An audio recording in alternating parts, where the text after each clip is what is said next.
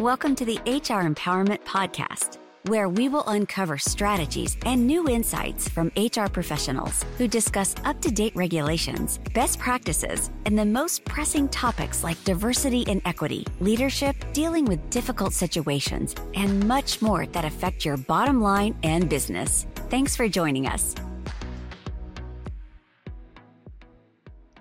Hi, everybody. Wendy Sellers here, the H R lady. Today, we're going to be talking about how to keep complaints out of the H R department. Training is necessary for all of us, even H R. We have to train our people in your organization on theories, but then also on actual methods. So what processes, who needs to approve it, things like that. And it's going to be different for every organization. Don't assume everybody knows, because they probably don't. You know what ASSUME stands for. We want to make sure that our directors, senior managers, managers, supervisors, and so on know exactly what they need to do when a complaint comes across their desk or is standing in front of them. Let's talk about conflict a little bit more, though, because like I said, uh, the biggest time suck in H R is conflict, conflict management. Somewhere somebody said H R is the one that is an expert at conflict. And while that might be the case, that's not necessarily true. Everybody in management needs to get used to and comfortable handling conflict. So what the heck is conflict? Conflict is usually a difference of opinions, and it usually involves very strong emotions. So it can be very uncomfortable. And most individuals, most human beings, are not comfortable with conflict at all. But it does get easier. And conflict could be really, really good in the end. It's not comfortable, but it has changed the world. It makes people productive, but there are a lot of destructive behaviors that come along with co- conflict. So we want to make sure that your managers know that conflict is un- inevitable. I don't care who you have in the room.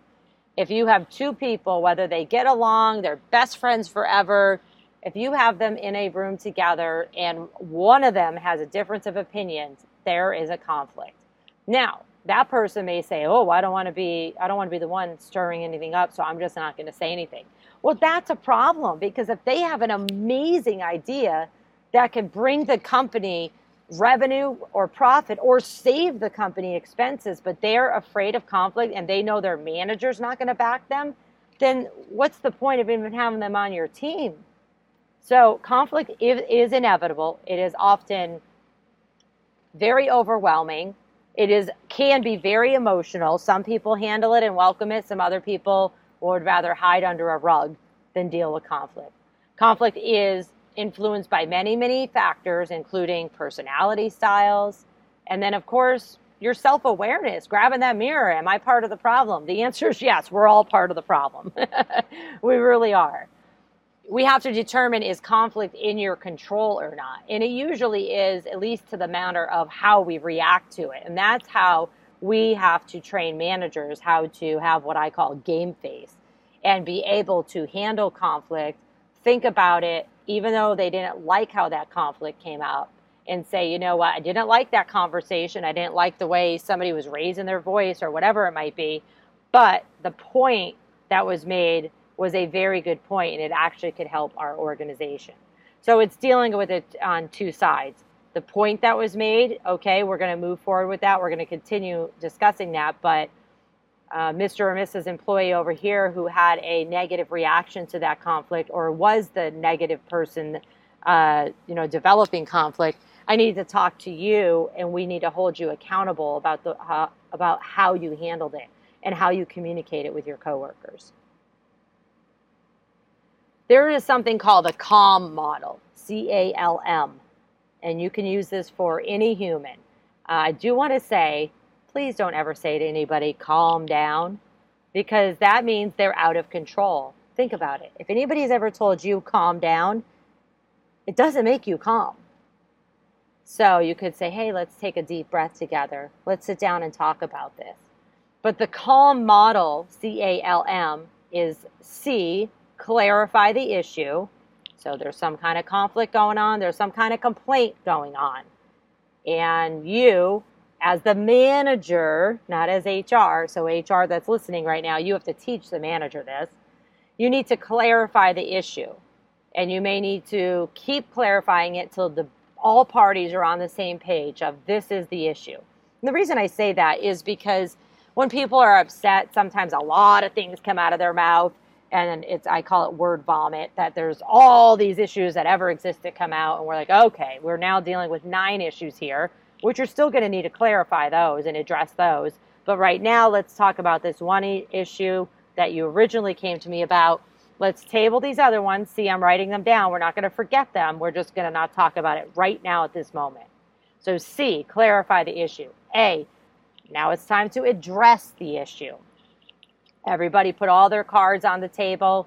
Let's, you know, try our best to remove any hurt feelings. Let's try not to accuse anybody or attack anybody, but let's address what's really the issue at hand. Is it a person or is it part of a process or a project? It's usually a little bit of both, but we're blaming the person. So let's take the blame and let's focus back, back on what the issue actually is and then addressing why there is the issue. What broke? What's not working? The L in CALM is listen. Listen actively. So this means no multitasking, which some of you are doing right now. Uh, no writing an email at the same time somebody's talking to you. So truly listening and focusing on the person who's talking. And then the M in the CALM model is manage. Manage your way to resolution. Is this going to happen right there in that meeting? Maybe.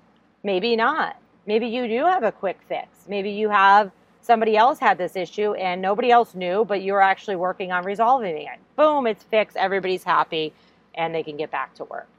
Okay, maybe everybody's not going to be happy because there's still going to be those, you know, festering feelings, but managing your way to resolution, ruling out what didn't work, what ruling out what can't possibly happen because of a law, because of a company policy, because of a budget, and then figuring out what's left. What can we do, if anything, and why? And then always remembering, no matter if there's one, two, three, ten people involved, to follow up. If you think you've resolved the issue today, make sure you're following up in a couple days to make sure that everybody's still on the same page and there's not any kind of festering resentment going on. And we're not setting anybody else up for failure. We should be setting them up for success. Thank you for joining the H R Empowerment Podcast, brought to you by Aurora Training Advantage. We hope you've gained new insight and strategies to navigate the H R profession. We look forward to you joining us again on the H R Empowerment Podcast.